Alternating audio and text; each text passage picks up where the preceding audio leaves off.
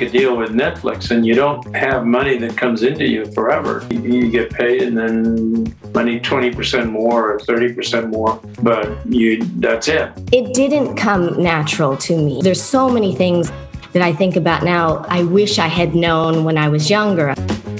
What I believe resonates with people who are particularly now is content that has some sort of meaning to it. I mean, it's more than just pure entertainment. And so suddenly M T V was the only thing, it seemed, in the whole world. And all of Hollywood and everybody else was taking their cues from this startup. I did not know a single writer when I became a writer. I think if you're trying to become a writer from someplace other than Los Angeles and New York, I still think that's really difficult. Welcome to Entertainment Business Wisdom with your host, Kaya Alexander.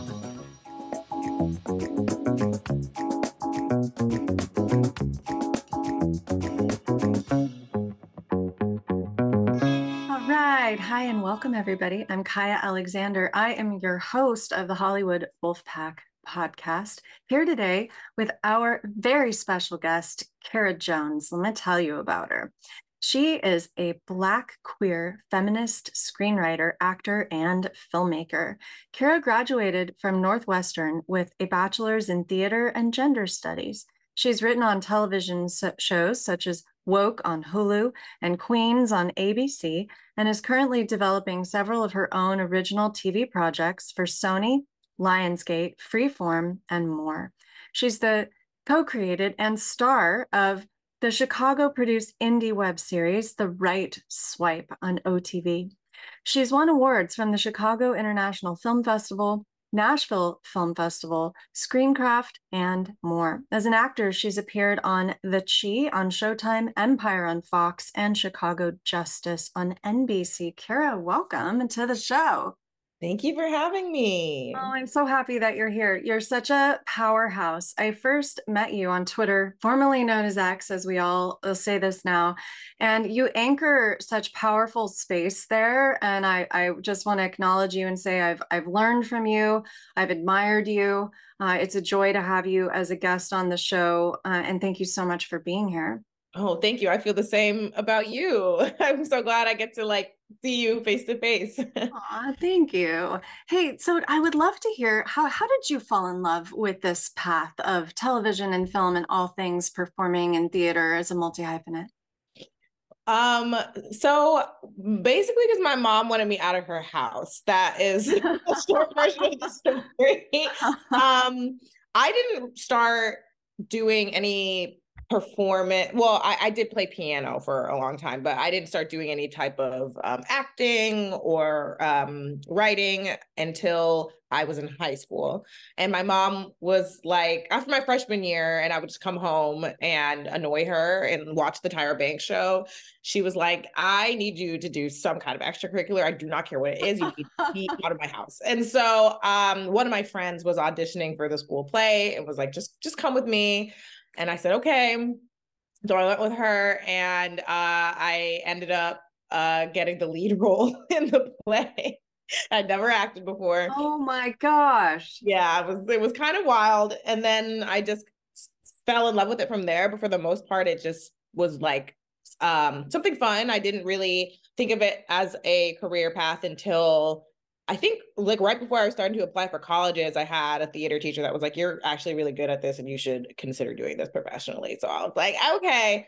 Um, so writing had not really, early screenwriting had not entered the picture yet. I uh, went to Northwestern for theater and I was one of four Black students in my class of one hundred oh, at Northwestern. Wow. Yeah, it was it was pretty low. I, was, I always joke that there were more Black people in my house than there were in my graduating class, because there were. I had five. um, and so I was like not used to this, coming from a pretty diverse um, neighborhood, and my high school was fifty percent Black, and I was like, what is this? And where were you, where were you from originally? I'm from Maryland, so. Okay. Yeah, Maryland is is very diverse. Um, and so I went, so I was going to all my classes, and this was before uh, I'm dating myself, but this was kind of before this renaissance of uh, more diverse television came out. So this yes. was pre Scandal, pre-Insecure, pre-Atlanta, all of those shows. And I was like, I don't really, I don't love the way that characters of marginalized identities, particularly Black characters, are being written in theater and television and film. And as an actor, I don't feel like I'm getting very much agency in that. I'm just getting plopped in at the end of the most of the storytelling creation process. And I can do my best to try to make choices as an actor to try to make this character more authentic. But at the end of the day, I have to do what the director tells me to do.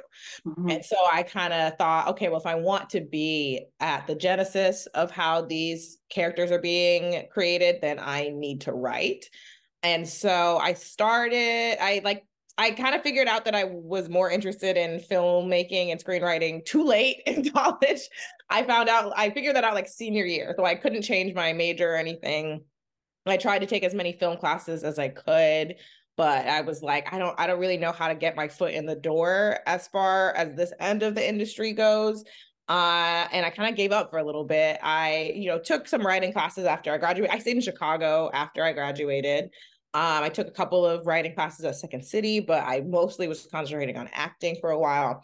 And what brought me back to writing was um, Chicago has like a really amazing independent film scene out there.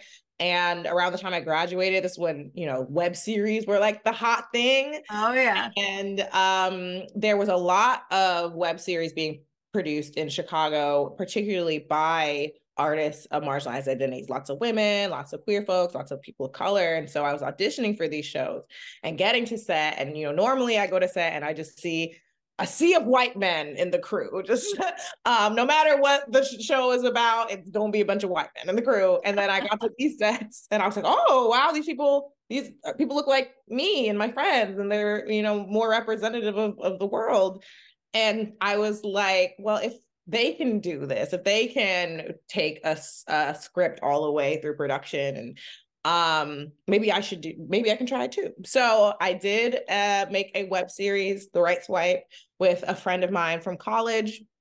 And that was the hardest thing I've ever done in my life. Independent filmmaking is not for the faint of heart. I keep doing it anyway, but uh, it hurts. It, it's painful. Um, but I was like, okay, I I really like this, you know, as as much as I hate begging people for money, um, and as much as I don't sleep, I love what I'm doing right now. And I think that I should pursue it seriously. So The Right Swipe came out in twenty nineteen.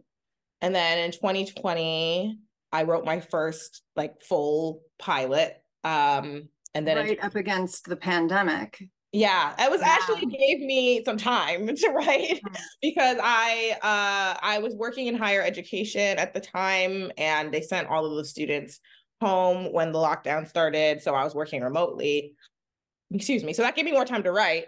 Um, and I so I wrote my first pilot called Good Vibes Only. It was a half hour pilot. Um, I started submitting it to festivals at that same time, festivals and, and competitions and everything. So that's when I won the Nashville uh, Film Festival Best uh, Half Hour Pilot.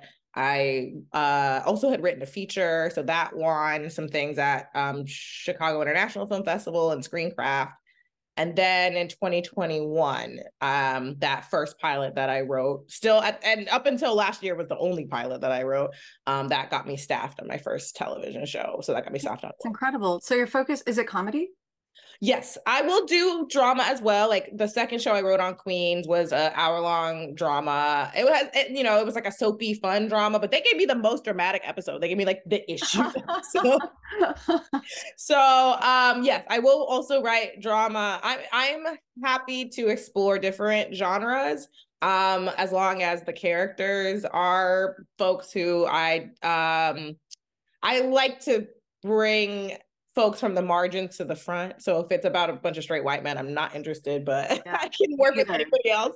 Um, but yeah, comedy is my main focus, my bread and butter. Yeah. Did your um, representation come out of the contests and festivals that you were entering, or did it come another way? I have a very, very unique story about how my representation and my staffing happened. Um, technically, yes, it did come out of the competition, um, both the staffing and the representation. I so I was submitting to all of these uh, contests and festivals, and they they uh, market themselves as like, oh, if you win or you place highly, you're gonna get uh it's just gonna be a bunch of reps just banging down your door to sign you, and uh, like have all the success stories. And I was winning and placing highly, and I was like, mm, where are all the reps? Like, yeah, it's rare. Nothing. Um, not nothing, but you know, not a whole lot of movement. And so I was like, I'm gonna do one more. I'm gonna do one more because it's free. So I signed up for Coverfly Pitch Week, which, if folks are not familiar, uh, Coverfly, uh, a platform that has lots of resources for screenwriters, but it's one of the platforms where you can submit to different contests. Absolutely. And I use it as a producer as well from that side. Yeah, Coverfly is amazing. Um, I will sing Coverfly's praises all day long. Um, and it's free. You don't have to pay to host your script. You don't pay to submit to different competitions, but like just having a Coverfly profile is free.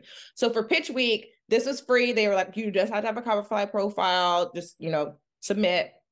And so I submitted, and uh, I got selected, and uh, they select like, or, you know, around one hundred twenty-five folks who um, they think are, have strong enough uh, profiles to be able to attract interest from execs, or who have um, different, or who meet the different mandates that the execs that they're working with are looking for. So they selected me, and um, they put you, it feels like speed dating, honestly. They uh, get, they set you up with kind of like twenty minute ish meetings with different um, execs and reps who are interested in meeting you. And so one of the meetings that I had was with uh, an exec at a company called Cloud nine Productions. Her name is Anna. And Anna and I really hit it off. And she was like, I need to talk to you for longer than twenty minutes. So we exchange, we like extended our meeting. And she starts telling, and I'm living in Chicago at the time. This is important. I'm living in Chicago. I have not um, really been able to immerse myself in the, you know, Hollywood culture, because I'm out here and I'm just kind of trying to hustle remotely. So I don't really um, know that much about the logistics of the industry. And so she was like, just giving me kind of the lowdown on what it's like. And she was started talking about, this is what it's like trying to find writers of a particular identity when you're trying to staff a room, and how hard it can be. And so she just used Woke as an example. She was like, yeah, like Woke is having a really hard time staffing the last position in their room because they're really looking for a queer Black woman, and they're not finding one whose voice matches the show. I'm so green. I don't think that I can be like, what about me? I'm like, okay, well, clearly they're hitting up seasoned television writers and they're rejecting them. So like, they don't want me. So I was just like, good luck with that. And um, she was smarter than me. So she emailed me an hour after the meeting and was like, hey, actually, is it okay if I kick your script up to the showrunner? And I said, okay. And so she, they emailed me the next day, and she said, okay, they really like your script and they need to meet with you, and it has to be tomorrow, which was Thursday, because the room is starting on Monday. And I was like, oh, so um, I had to quickly prep for that meeting, rewatch the whole first season in one night, uh, had my meeting the next day. I got a call thirty uh, an hour after my meeting, and they said, hey, you need to get an entertainment lawyer because they're about to send you your contract. So it was very fast. And a very, like, um, it That's was incredible. Such a, That's an incredible story. Yeah, it was such a Cinderella story. Coverfly didn't know what to do. I, because they tell you, oh, if you have a good meeting, and by good meeting, they usually, they they define it as like, oh, you exchanged information with the exec, or you're planning on having a follow-up. They they want you to email them so they can kind of keep track of the success of the program. So I emailed them, and I'm like, oh, staffed on a T V show, and they're like, what? So they were like, oh, do you have reps? And I said no. And so they started sending my sample out to their connections, and there was another program that I did called Roadmap Writers, and they got yeah, wind of the stories. So they also sent my script out to their connections, and then I also tweeted about it.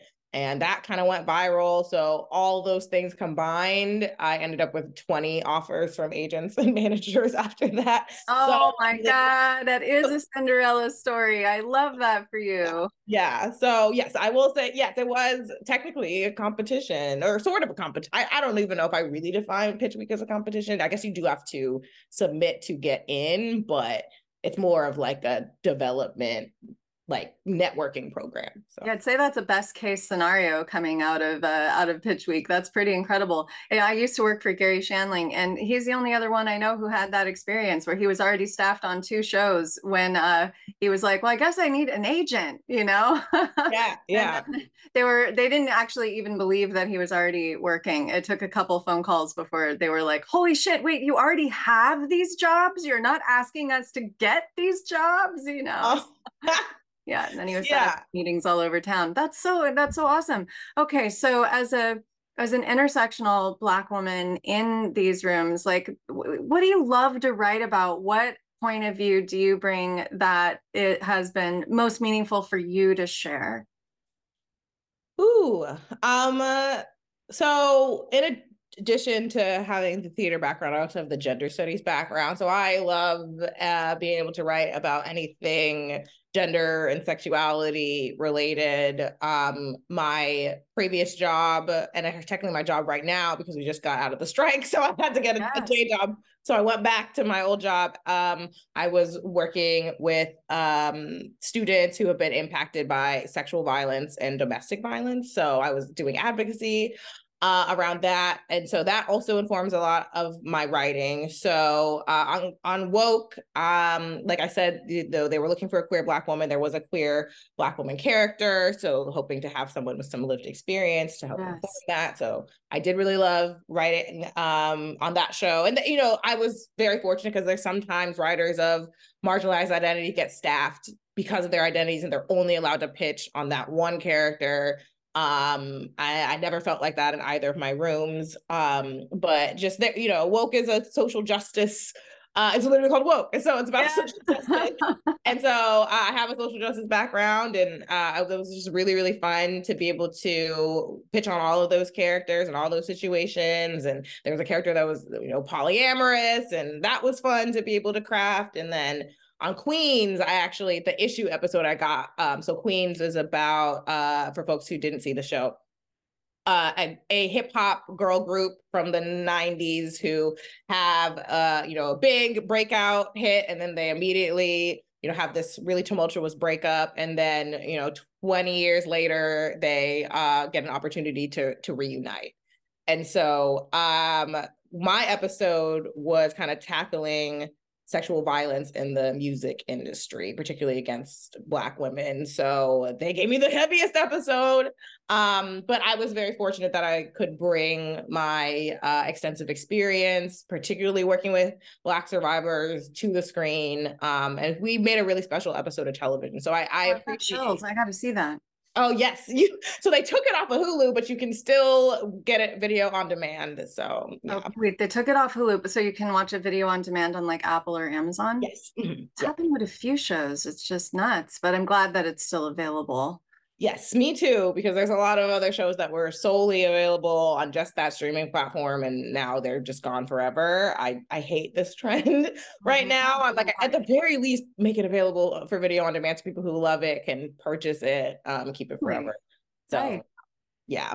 Um, so it's I, I love that my showrunner very open to letting me bring like all of the experiences that I've had outside of the entertainment industry into these characters. And I honestly do think I tell uh, when students ask me, or uh, people who are interested in screenwriting ask me, like, do you have to have a film degree? I'm like, absolutely not. Honestly, I've kind of noticed the trend of my friends who accelerated the quickest up the ladder into a writer's room were the ones who had some kind of, uh, either they studied something unique or they had a different career before they transitioned into screenwriting. And they usually got staffed because of that. Like sure. I have a friend who was a pharmacist. She got staffed on a medical show. You know, I have a friend who, um, I, I know somebody who was an athlete and got staffed on a, you know, basketball show. So those kinds of things will actually help your career. Yeah, bringing expertise from another area. Hollywood loves that. They want the authenticity. Yes. Mm-hmm. Yeah, absolutely.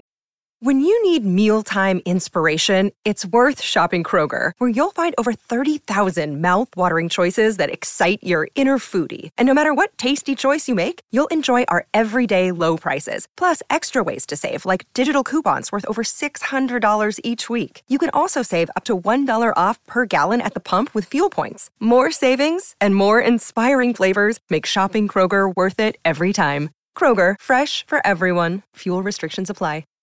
Well, tell me about what you're working on and writing now, because in your bio, it said you've been developing a few different things. And I, I'm so curious what your original uh, work is about. Yes. Um, gender and sexuality, a lot of it. um, so the first the first pilot that I wrote, the one that got me staffed and repped, um, called Good Vibes Only, is about the orgasm gap. Uh, because in addition to doing the advocacy work, I was also doing um, comprehensive sex education at Northwestern. And I and I was doing that even as a student at Northwestern. That's where I went to undergrad as well. So I was doing peer education. And just throughout my time there, I really noticed this very interesting trend, because, you know, Northwestern is one of the most prestigious universities in the world. There's these like geniuses who go there. And these people who can, you know, do quantum physics and started their first business at twelve years old or whatever, and right. don't know how to use a condom, or like don't know what a cervix is. And I'm like, oh, oh. like it's like you can be so, so, so intelligent and then like know nothing about sex. And it doesn't stop. Like there's lots of adults who don't understand their own bodies and their own sexualities because they never got the opportunity to learn. Um, and so the show is set at a prestigious university in their PhD program, and the um, the main character doesn't know anything about sex, but gets assigned to work at, uh, or she gets assigned to do research on the orgasm gap for a class, and then you find out that she's never had an orgasm before. So, oh, what a what a great subject to delve into. It sounds like you got a lot of connection from those in the industry who just really love this original take. It's something that doesn't get, I haven't, I've never seen that on screen before. Yeah, yeah, I have not either. I mean, the closest thing I've seen is sex education. It's very different than sex education, but I'm like, those are still like kids, you know. I feel like any, there's not a lot of shows that tackle learning about your sexuality as an adult, at least not. And like, maybe there's like one or two episodes that touch on it, particularly yeah, from the Black perspective. I really don't see those conversations happening on um, Black television shows. So was uh, pumped to be able to do that. And yeah, like I got a lot of feedback, like I've never read anything like this before. So we, we don't even really have great bi or lesbian representation. I'm bi and queer, and a couple of my friends and I are always talking about like how bad the sex scenes are, how terrible and just, you know, awful. There's, if you haven't seen it, there's this really old but special series that came out of England called Fingersmith, which is one of the only series I've ever seen wherein lesbian sex was beautifully shot and handled and felt really authentic, and the storyline is amazing. Um, it's based on a novel, and it was just like, oh, they they did it. They, they actually achieved the intimacy that is so special and beautiful. Um, and I feel like it's just super, super rare. What do you what do you feel that way too? Oh yeah, absolutely. Um, I was just talking, you know, before before the strike. Um, one of the shows that I have in development, I um, th- is very, very queer. They might have told me it was too queer, actually, but um, it was- I'm your audience. I'm your audience. Make it for yeah. me. Yes. Um, but one of the characters who uh, was is queer was is a pageant girl, and so she's like very, very femme. And I was so excited to write that character because I remember it took me a while to figure out that I was queer, and it was partially because there's so little representation of lesbian and bisexual folks, especially bisexual folks. Uh, yeah. Even in, on like the L Word, the bisexual folks were like, ew, like the erasure, the erasure is everywhere. It's real. And then also on the L Word, I was like, none of these women are particularly feminine. Like they're all kind yeah. of chapstick lesbians, oh, yeah. to put it. And I was like, well, I don't, I don't see myself that way. And so I Weird. guess I'm not queer. So it took a while for me to be like, oh no, no, you can still like make up in pink and be queer. I don't know why that I never get to see that. So I was like, okay, this pageant girl, she's going to be re- she's going to be queer. And then, of course, you know, I got the note like, hey, you need more straight characters. How about you make the pageant girl straight? And I was like, oh, no. Come on. Oh, my God. I was like, if you really want me to write more straight characters, I'll write another one. But I, she's not going to be straight. Like that. That's the line for me. So, um, yeah, I do agree that the representation is really, really poor. Oh, my gosh. That's so interesting. I was I also kind of came out late or realized, had the realizations late of like, where do I fit in? Like, I always knew I was bi, but at the same time was like, where, where is exactly that I fit in? I'm not totally sure. Um, but it was actually seeing Eddie Izzard's stand up and her um, her bit that she does where she's talking about I have girl mode and I have boy mode. And I was like, oh. Yeah. Like that's me, like, oh my God. And I didn't understand any of that until I really saw that and gave myself like permission to be like, oh, I'm, I'm in girl mode today. I'm in boy mode today. Um, yeah. I'm an off-road, I'm an off-road, you know. And it's like, you know, we representation matters and, you know, such a cliche at this point, but it, it does because it really especially does. around really does. conversations that our parents aren't having with us and our teachers aren't having with us. We're learning from the media, and if we're not seeing it in the media, then we think that it doesn't exist or that it's wrong. Um, and so I do, I, I have to take my job as a storyteller very seriously in that way. Like I, I don't take anything seriously because I'm a comedy writer, but it's like yes. I know that what I am making is going to have a huge impact, positive or negative, on my audiences. And so um, even when writing, you know, dick jokes or whatever, try to be mindful of that. Oh, I love that. So we, where are you going now? Because you the, we you are actually my first interview after the strike has ended. So congratulations to the W G A, to you, Kyra. What does this mean for you now? Where are we standing with you? A couple days uh, after. Yeah, yeah, just a couple days after. First of all, abrupt. Very abrupt. Like I, um, so for folks who didn't uh, follow along super closely, so we got the deal this last Sunday. Um, and then everybody was informing me, because this is my first time striking. I was a child during the last strike, so I was not in the W G A. um, but I, um, they were like, okay, so we get like ten days to vote, to ratify the contract. So I'm like, all right, I got ten days to kind of reacclimate, you know, reorganize the things that I was working on before the strike and before I have to like jump back in. But no, they were like, was it on Monday? I think they were like, oh, by the way, you can start working again at midnight because we have lifted the restriction. And I'm like, y'all painting this as a good thing, and it is in a lot of ways. I mean, people need money, but also uh, where everybody had, I know had whiplash. Like uh, a lot of folks that I know who were in rooms before were like, I got to start my room tomorrow, or like, I got to start my room on Monday. I wasn't expecting that. Mm. So I don't have to go back to a room, but um, I have to go back to all my development. So, and then I was getting paid. I had the show on Freeform I was getting paid for, so I'm happy to be going back to that. Um, and then we'll see what happens as far as the staffing front goes. But I do feel fortunate that I have a paying job um, and lots of things in the pipeline. So yeah, the development is the big thing at the moment. What, where, what direction do you see yourself heading and that would be most inspiring to you? Ooh, I, I mean, I would love to see any of the shows that I'm working on get greenlit. Um, I feel like there's a pretty good chance that maybe the Freeform show could, because Freeform canceled like everything. I was like, y'all got like three shows left. So, I'm like, you need new shows. So maybe that bodes well. But um, I, um, I do feel as though that I'm a creator. Uh, I do. I love being in a writer's room. I love being staffed on other people's shows. I would love to continue to staff. It, it, honestly, it's been harder for me to get staffed than it had been to sell shows. I, it, it's the climate of the industry, part of why we're on strike right now. Um, but also I think because I have a very unique voice that lends itself more to creating and sometimes scare showrunners into thinking that I won't be able to match their voice. So oh, we're all dying to read you now. You can. I'd be happy to send you my script. Um, but um, uh, so I do think I'm headed. I'm headed toward the creator direction. But I, I, I the the writer's room is such a. She's this complex um uh, ecosystem. And being a showrunner is seems like the hardest job on the face of the earth. And I would love to be able to get some more experience staffing on other shows before I have to jump into the showrunner role, because that's a scary thing.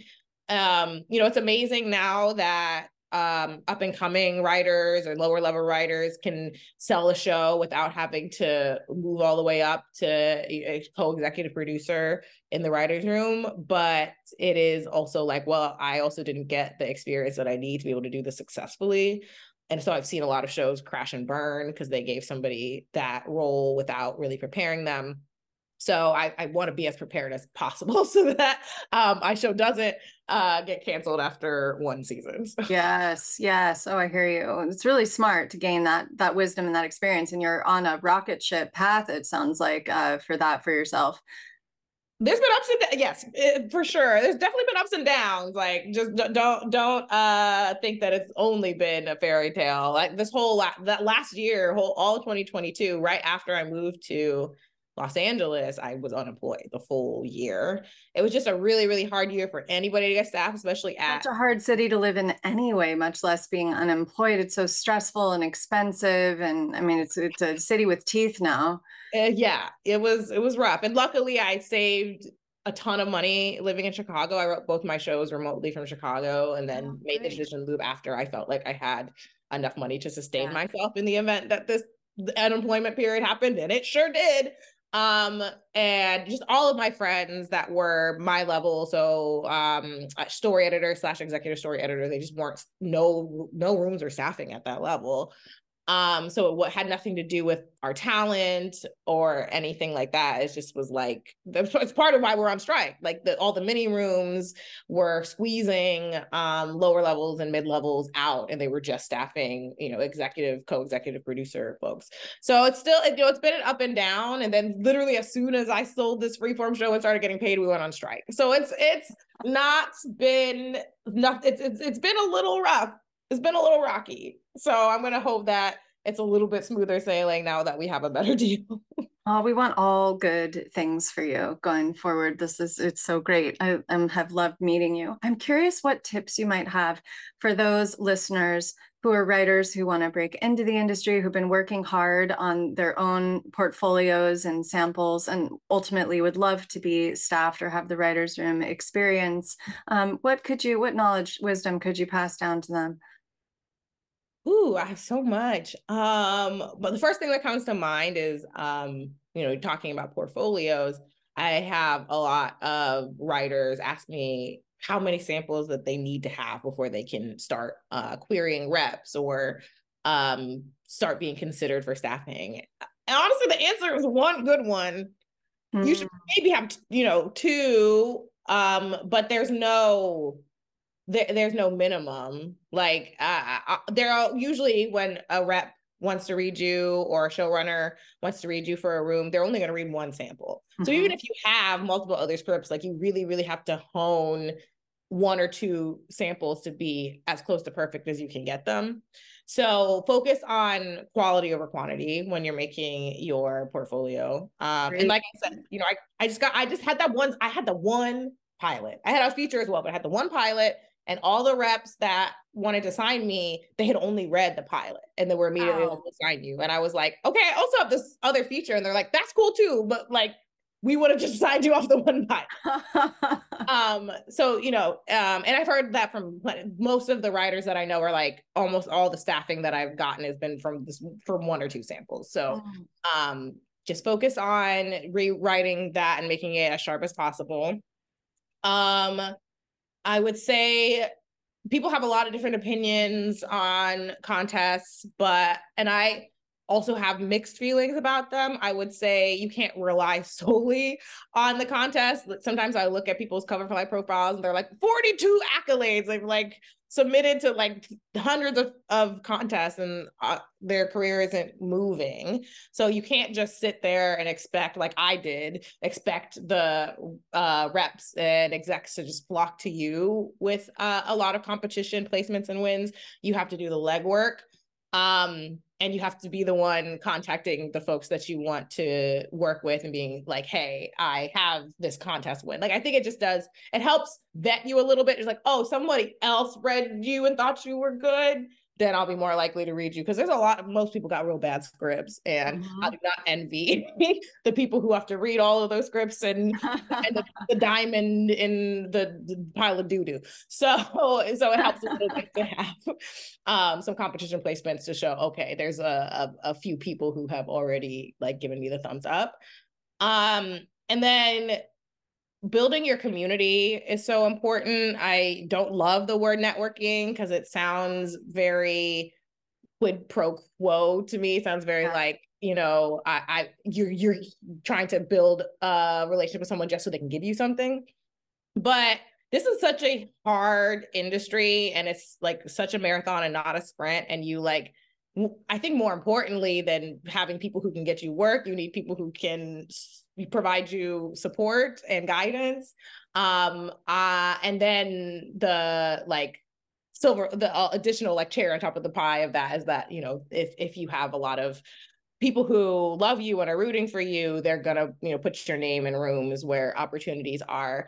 Um, the W G A had done a survey a while back and asked uh, members how they got their last job, and fifty percent of them said they got them through referral. So it was, you know, a friend or somebody they'd worked with before who um, gave their name to a showrunner or gave their name to an exec. And that's how I got both my jobs. You know, I got, I had that exec who referred me from Coverfly. And then I had, I thought that my reps got me Queens, but it turned out that it was So A B C Signature was a, the studio on both of those. Um, and it it was an exec at A B C Signature who really liked my work on Woke and sent it to the showrunner Queens. Oh my God, that's so awesome. Yes, yes. So, um, so find your tribe. I know tribe is, ugh, I, I'm trying to find like a better term because it's not the most culturally appropriate. Find your team. Find, we, call it finding your, we call it finding your wolf pack in here. Wolf pack works. um, and, um, and just people you want to be friends with, not just people who you think can, you know, put your, put your name up for staffing. Um, and that's been so, so essential. Uh, for me, I'm, I'm so sad that Elon Musk is just like taking a blowtorch to the app formerly known as Twitter. I know it. Because that's how I found the vast majority of the people that I'm in community with, including you. And um, I had a birthday party last year, and all my friends in L A came, and they were, you know, you always ask, like, how do you know the birthday person? And everyone said Twitter. Everyone's like, Twitter, Twitter, Twitter, Twitter, Twitter. That's where I have all my friends. So um, I hope that there's another uh, similar app that I I know folks are starting to move toward like Blue Sky and everything. Um, but yeah, even if you're not in Los Angeles, you can still build those connections through social media. Yeah, absolutely. I also have met so many of my students and dear friends and colleagues. You know, the the feature that I'm producing on now, met the writer on Twitter, and, you know, stitched that deal together. Just, you know, we connected there in that space. It's just amazing. And I really hope that it survives the uh, the blowtorch, as you said. It's been awful and heartbreaking. And, um, you know, I'm I'm hopeful that maybe it will get, you know, bought by someone else who might want to restore it to the original. It's so funny now that we all have to call it Twitter, formerly known yeah. as X. I just still call it Twitter because I'm like, this is this is just so silly. Yeah, it's I not- call it Twitter too. I, his, his mama named him Twitter. I'm gonna call him Twitter. Yeah, exactly. All right, let's talk for another moment here about um, you. And on Twitter, you did such a great job of anchoring the Black experience in, as a writer in entertainment, what we're up against. Um, I would love for you to talk a little bit about what you see, what's hard, what's gotten easier. Ooh, um, I have kind of a limited, not limited, but um, a lucky perspective or lucky experience. I have never been the only Black person in a writer's room. Um, Woke was almost completely Black writer's room. Our showrunner was white, and we had like one Asian woman, but everybody else was Black, um, even the assistants. And so that was my first room. And I know that that's not typical. Most of the Black writers I talked to are like, I was, especially some of the more um, seasoned ones, are like, I was a token Black person for a long time. even on a show that was about Black characters. I was a token Black person. Um, and then Queens, we had Black showrunner slash creator, and I would say at least half of the room was Black. Um, and so I have not had to endure an environment where I did not feel appreciated, or like my stories were, uh, or like the stories that I care about were being neglected. But I um, have, uh, I have had an experience, a really bad experience with some racism in staffing. So part of the reason I was um, unemployed last year is that I did, I did get a staffing interview as soon as I got to L A, and the showrunner ended up being really, really racist and refusing to give me a job because she doesn't like Black people. Mm-hmm. Um, it was like a whole investigation into like like I, the H R found out, and they had investigated. It was really bad.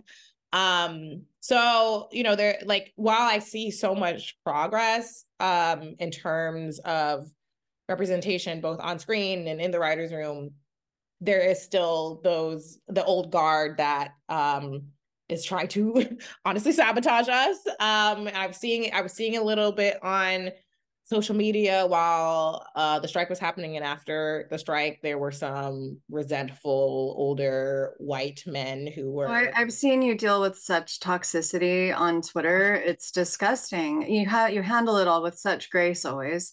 Yes, thank you, thank you. The resentment of the the changing um industry toward more diversity um is is making a lot of white men mad, and mm-hmm. I get the brunt of it sometimes. I don't mind clapping back at them. Usually they end up uh deleting their accounts after I drag them. But, um, um so I am seeing I was you know on the picket line seeing a lot of Black and brown and queer and uh trans folks uh more than I would expect to see in Hollywood. However, Um, you know, most of us, they just recently decided they were going to staff people like us. So if you look at the, um, if you look at the demographic makeup of writers' rooms, like the W G A releases their, it's like their inclusion report every yes. year. And the vast majority of writers of underrepresented identities are lower level. And so staff writer, story editor, um, frequently we have to repeat levels. I had to repeat staff writer, my showrunner on my last show who's Black, and then a couple of the other Black writers on that show said that they had to repeat staff writer over and over and over again. So challenges are moving up the ladder. um, you know, and now that they're not, like I, like I said, we were not seeing a lot of staffing if, of story editor, executive story editor. So we weren't getting jobs. So we were really getting squeezed out of writers' rooms because of these mini rooms. So that's definitely a challenge. And then also just like all of the, all of the shows getting canceled so fast. I yeah. think, I don't even feel like it is the fact that the shows that are about folks of underrepresented entities are getting targeted with those cancellations. Absolutely. A League of Their Own has such a huge fan base, and it was, you know, they were only picking it up for a partial season, but at the same time, huge fan base, absolutely yeah. mobilized, you know, the planes flying over Amazon, and they still canceled that show. And I, of course it's homophobia. Of course yeah. it's feeling threatened by what I call New Hollywood. You know, New Hollywood is inclusive, and marginalized voices are huge, huge core of what we want to see happen in the change on screen with these characters, with these stories, with these parts. And I feel like the audience is, this is who we're speaking to. There are more people of color in the United States now than white people. You know, who do we think we're making television and movies for? Uh, but yeah, it's like you said, the old guard is threatened by the new Hollywood voices coming through. Yeah. Yeah. Um, and I, I, you know, I felt it for sure. uh, so I, I'm hopeful, and I have all of these shows in development, and yes. um, you know, fingers crossed some of them go so that I can be a part of uh, kicking the old guard into the retirement home finally. um, but it's, uh, as I kind of mentioned before, I think that it, it we, Uh, creators of marginalized identities are not set up for success because they just kick us into the showrunner role. Because like, you know, it is the, the our stories that they know are going to get them money. You know, it's the Abbott Elementaries and the Atlantas yeah. of the world that they're looking yeah. for.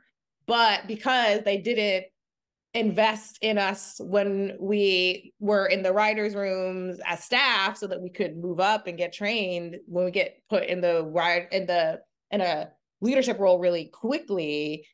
We sometimes don't do the best job that we could just because we weren't prepared. So we didn't have the training.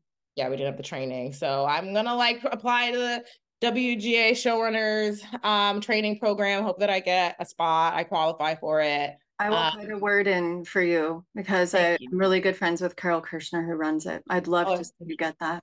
Thank you. Thank you. Um, and I am fortunate that, at least with the Freeform show, my showrunner from Queens is my um, supervisor on that. And he was like, oh, I want awesome. the show with you. So uh, at least I'm covered there. But for the other stuff, I'm like, well, we're going to find out what happens.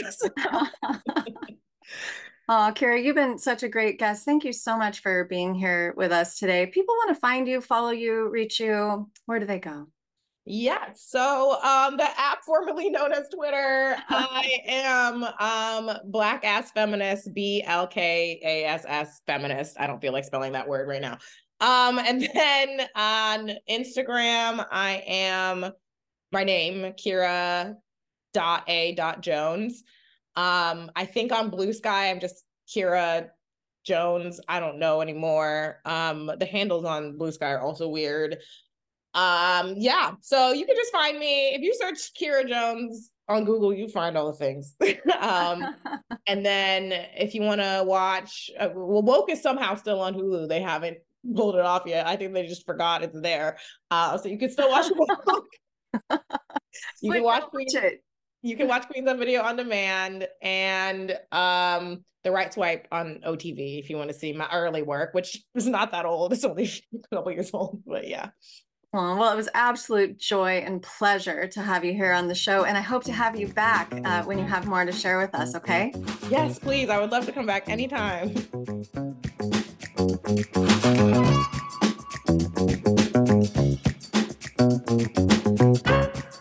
Thank you for tuning in to this episode of Entertainment Business Wisdom. We invite you to subscribe so you never miss an episode. Please like, review, and share it with your friends and colleagues. Kaya Alexander can be reached on Twitter for your questions or comments at ThisIsKaya.